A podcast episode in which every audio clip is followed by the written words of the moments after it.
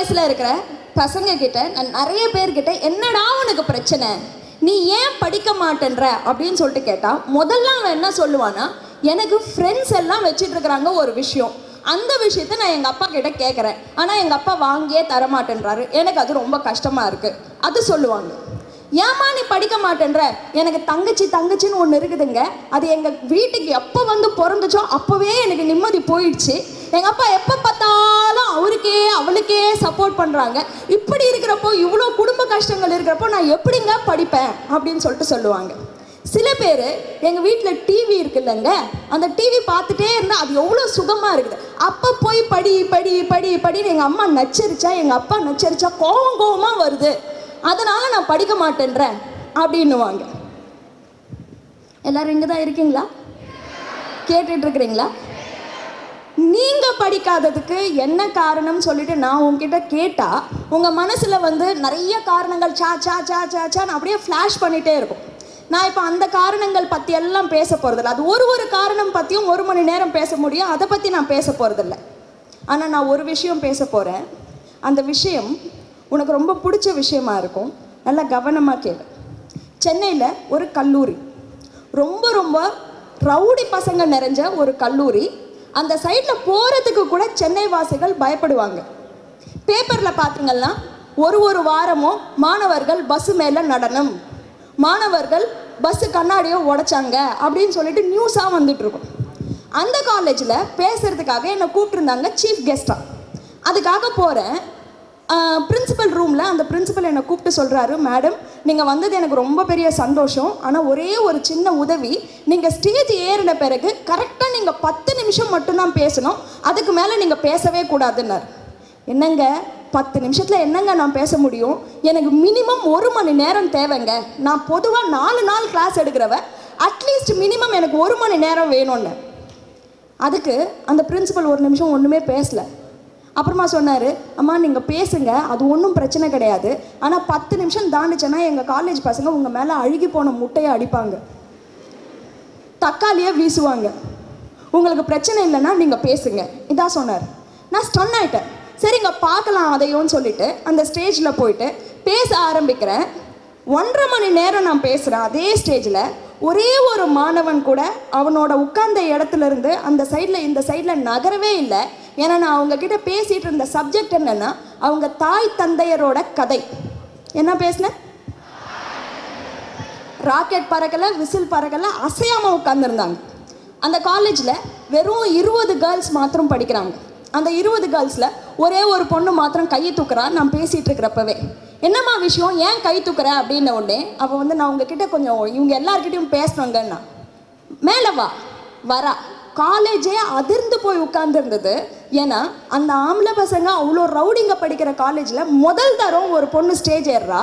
Stage ஏறினவ மைக்கை பிடிச்சிட்டு சொல்கிறா மேடம் நீங்கள் சொல்கிற ஒரு ஒரு வார்த்தையும் என்னோட மனசில் அம்பு மாதிரி குத்துது. ஏம்மா ஒரு ஒரு வருஷம் இருக்கோங்க. நாங்கள் கொஞ்சம் சாதாரண குடும்பம் தான். எங்கள் அம்மா கையில் கொஞ்சம் காசு பார்த்தேன். நான் ஓடி போயிட்டு எங்கள் அம்மா கிட்ட எப்படிம்மா காசு வந்துச்சுன்னு கேட்டேன்.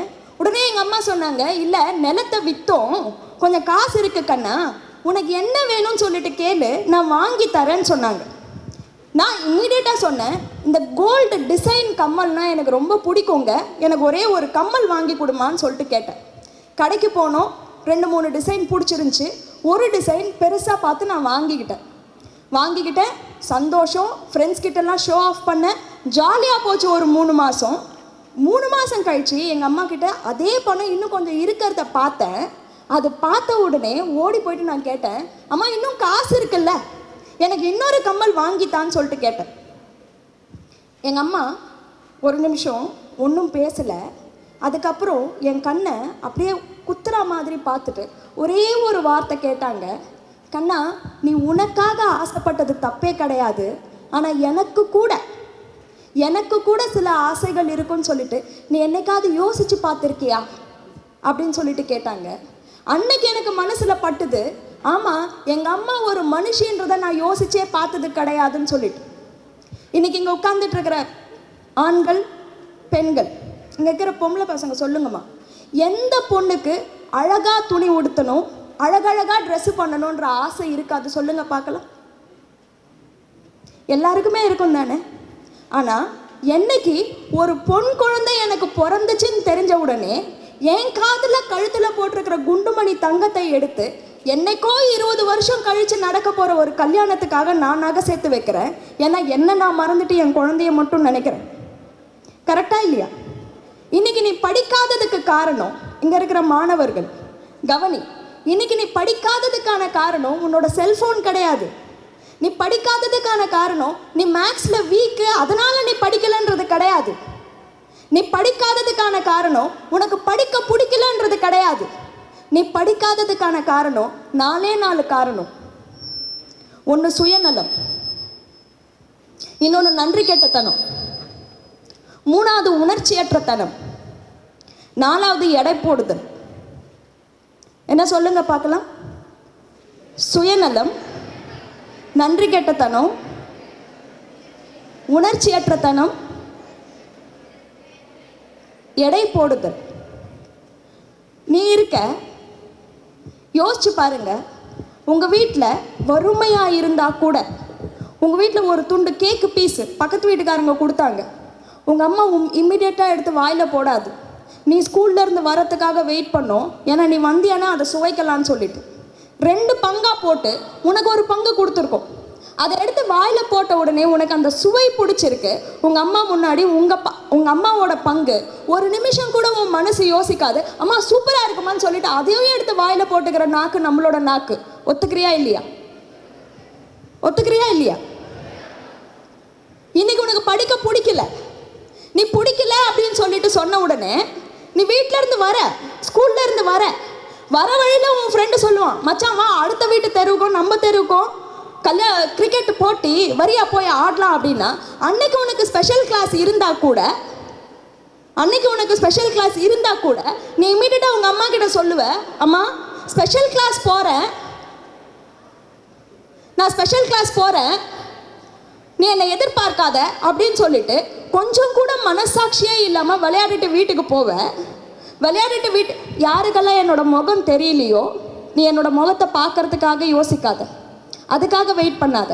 உன் வேலை நான் சொல்கிறத உள்ளுக்குள்ளே கேட்டுக்க வேண்டியது மட்டும்தான். நீ பண்ணிட்டு இருக்கிறது நீ கேட்டுட்டு இருக்கிறது நான் பேசுறத கேட்குறேன்றது கிடையாது. நீ பண்ணிட்டு இருக்கிறது ஒரு தியானம். இந்த தியானத்தில் அசைவுகள் வேண்டாம்.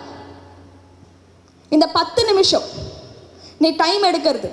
உன் குடும்ப நிலையை பற்றி யோசிச்சுக்கிறதுக்காக நீ விளையாடிட்டு போவ.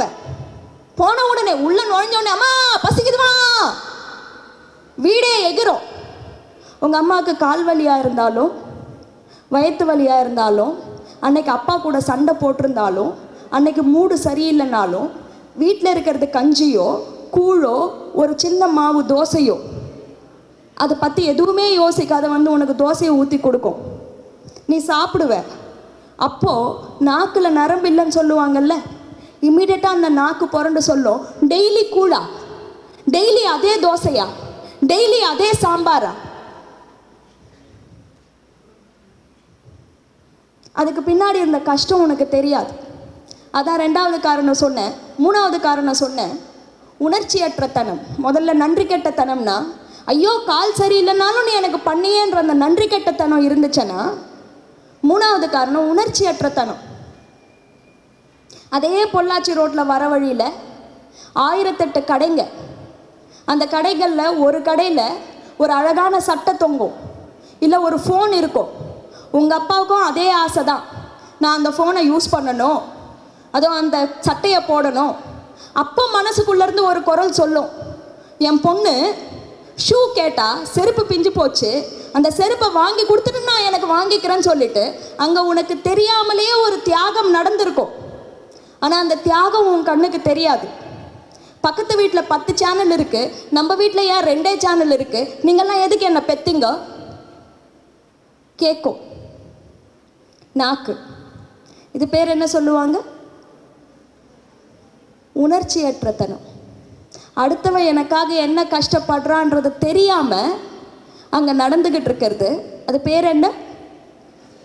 நீங்க எதுக்கு இருக்கிறீங்க? எனக்கு ஆக்கி போட தானே. உனக்கு படிக்க பிடிக்கல பிடிக்கலன்னா நீ டியூஷனை விட்டு நிற்க முடியும்.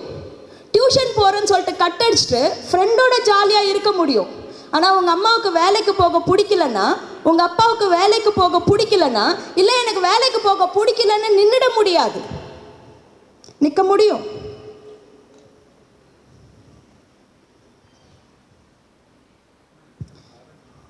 வாழ்க்கையில் பல நாட்கள் நம்ம நம்ம கண்ணோட்டத்திலேருந்து பார்க்குறோம். ஆனால் இன்றைக்கி ஒரே நிமிஷம் உன்னோட சுயநலத்தை விட்டுட்டு உன் எதிர் மனுஷன் அவங்க அவங்களோட பாதங்களில் போய் அவங்களோட உடம்புக்குள்ளே போய் நான் இன்னைக்கு இந்த காற்று சுவாசிக்கிறேன்னா நான் இன்னைக்கு இந்த ட்ரெஸ்ஸு யூனிஃபார்ம் போட்டு உட்கார்ந்துருக்கிறேன்னா ஆயிரத்தெட்டு கஷ்டங்கள் இருக்கலாம் என் வீட்டில் ஆனால் எனக்காக எத்தனை விஷயங்கள் என் தோல் மேலே சுமந்து என்ன தோள் மேலே சுமந்து? ரெண்டு பேர் கரைஞ்சிக்கிட்டு இருக்கிறாங்களே இது எனக்கு தெரியலையான்ற ஒரு வார்த்தையை நீ கேட்டுப்பார்.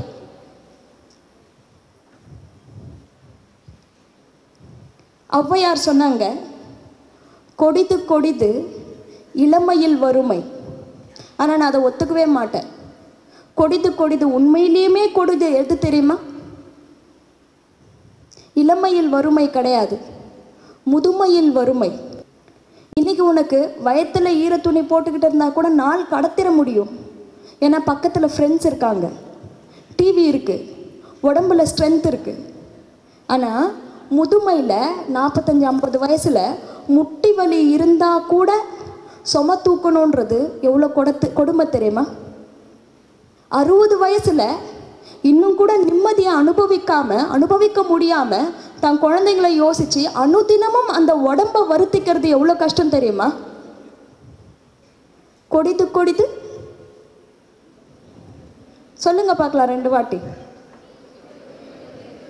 கொடிது கொடிது முதுமையில் வறுமைன்னு சொல்லுங்க. கொடிது கொடிது. இன்னொரு வாட்டி. கடைசியா நான் சொன்ன காரணம் என்ன? வெரி குட் எடை போடுதல். அதாவது இப்போ நான் பேசிட்டு இருக்கிறப்பவே நாலஞ்சு பேர் மனசில் என்ன ஓடும்னா இதெல்லாம் சாதாரண அப்பா அம்மாவுக்குங்க. எங்கள் அப்பா குடிக்காரரு. எங்கள் அம்மா வந்து என் கூடவே இல்லைங்க. எங்கள் அப்பா அம்மா செய்ய வேண்டிய கடமைகள் எதுவுமே செய்யலைங்க. அவங்க கெட்டவங்க தான். அவங்களுக்காகலாம் என்னால் உணர்ச்சிகள் கொண்டு வர முடியாதுன்னு சொல்லிட்டு நீ நீதிபதி ஸ்தானத்தில் இருந்துக்கிட்டு எடை போட்டுட்டு இருப்ப உங்கள் அப்பா அம்மாவை. இதான் உங்க ஷார்ப்பு.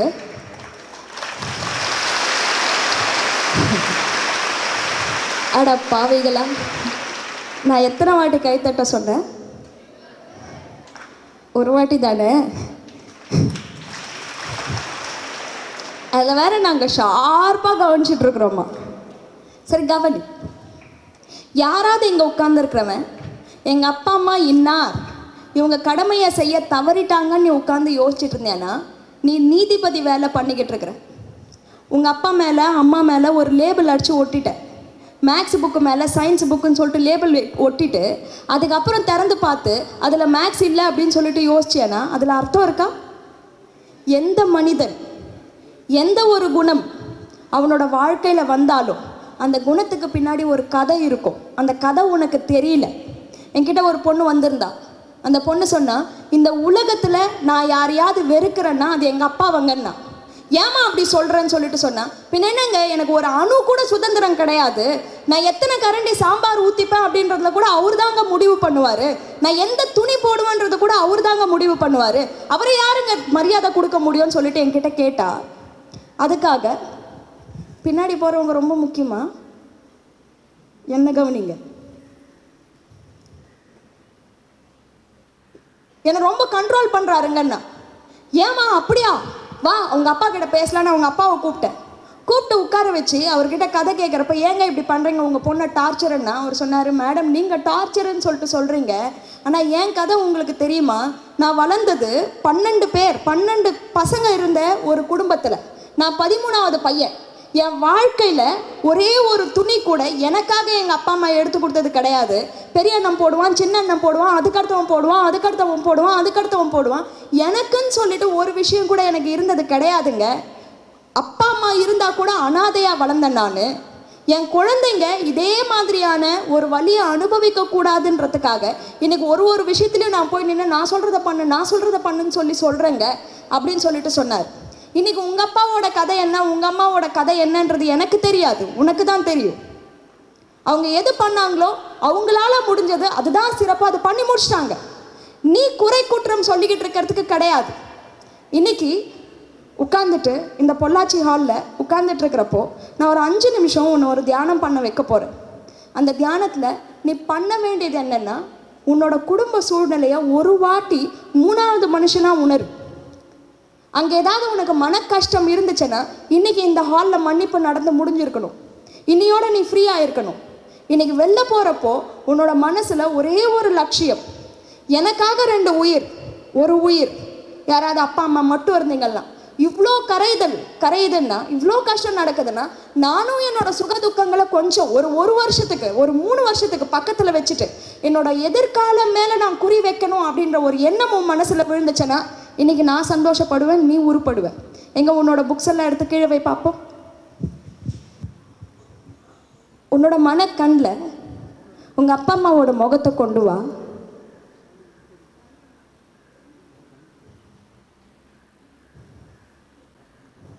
அவங்க கண் ஓரம் தெரிகிற அந்த சுருக்கத்தை கவனி.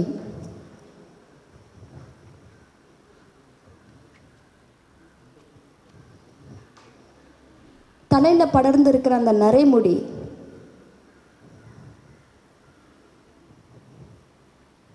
இத்தனை வருஷமும் உழைச்சு உழைச்சு காஞ்சு போயிருக்கிற அந்த சருமம்.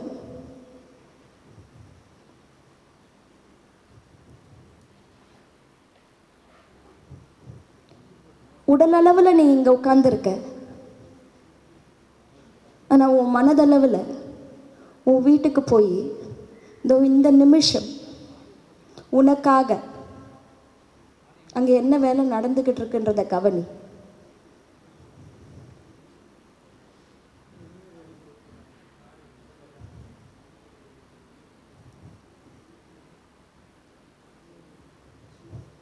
உனக்கு பதினஞ்சு வயசு.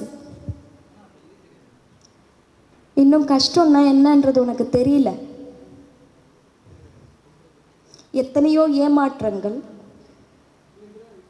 தோல்விகளை சந்திச்சு இன்னைக்கு உங்கள் அப்பா அம்மாவோட மனநிலை ஏன் இப்படி இருக்குன்றத ஒரு நிமிஷம் கவனி.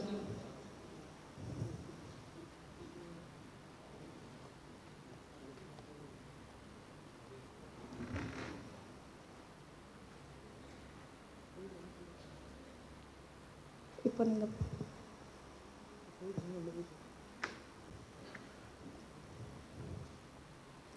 கடைசியா நீ இவங்களோட போட்ட சண்டையை மனசுக்கு முன்னாடி கொண்டு வா.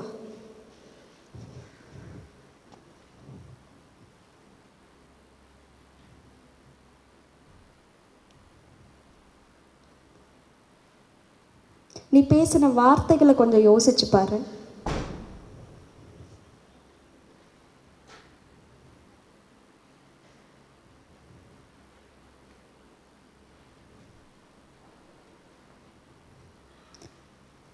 உனக்கு மூணு வயசாக இருந்து உடம்பு சரியில்லாதப்போ உன்னை தோல் மேலே போட்டுக்கிட்டு ஒரு ஒரு ஆஸ்பத்திரியாக ஏறி இறங்கின கால்கள்.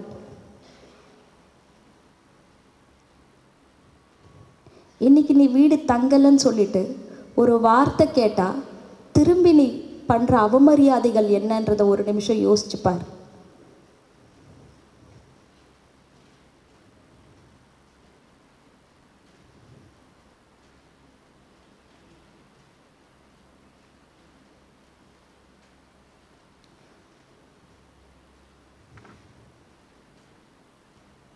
உன்னோட மனசு எவ்வளோ உரம் இல்லாததா இருந்தா எவ்வளோ பலம் இல்லாததா இருந்தால் வீ உன் வீட்டை பற்றி நினச்சி பார்க்கறதுக்கு உனக்கு எவ்வளோ சோம்பேறித்தனம் வருது?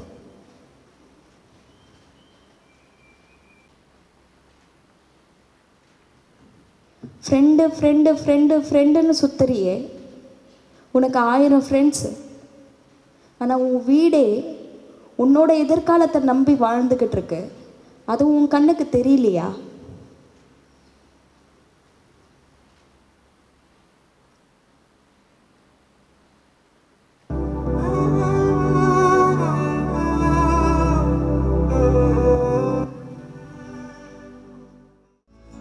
உன்னோட கண்களை தர நான் சொல்கிறத அப்படியே செய்யணும். உன் பக்கத்தில் இருக்கிறவங்கள பார்த்து ஒரு நல்ல ஒரு சிரிப்பை கொடுத்து ஆல் த பெஸ்ட்னு சொல்லி அவங்கள ஆற தழுவு பார்க்கலாம். கட்டி பிடிங்க. சும்மா நிற்கக்கூடாது கமான் பொள்ளாச்சி கோ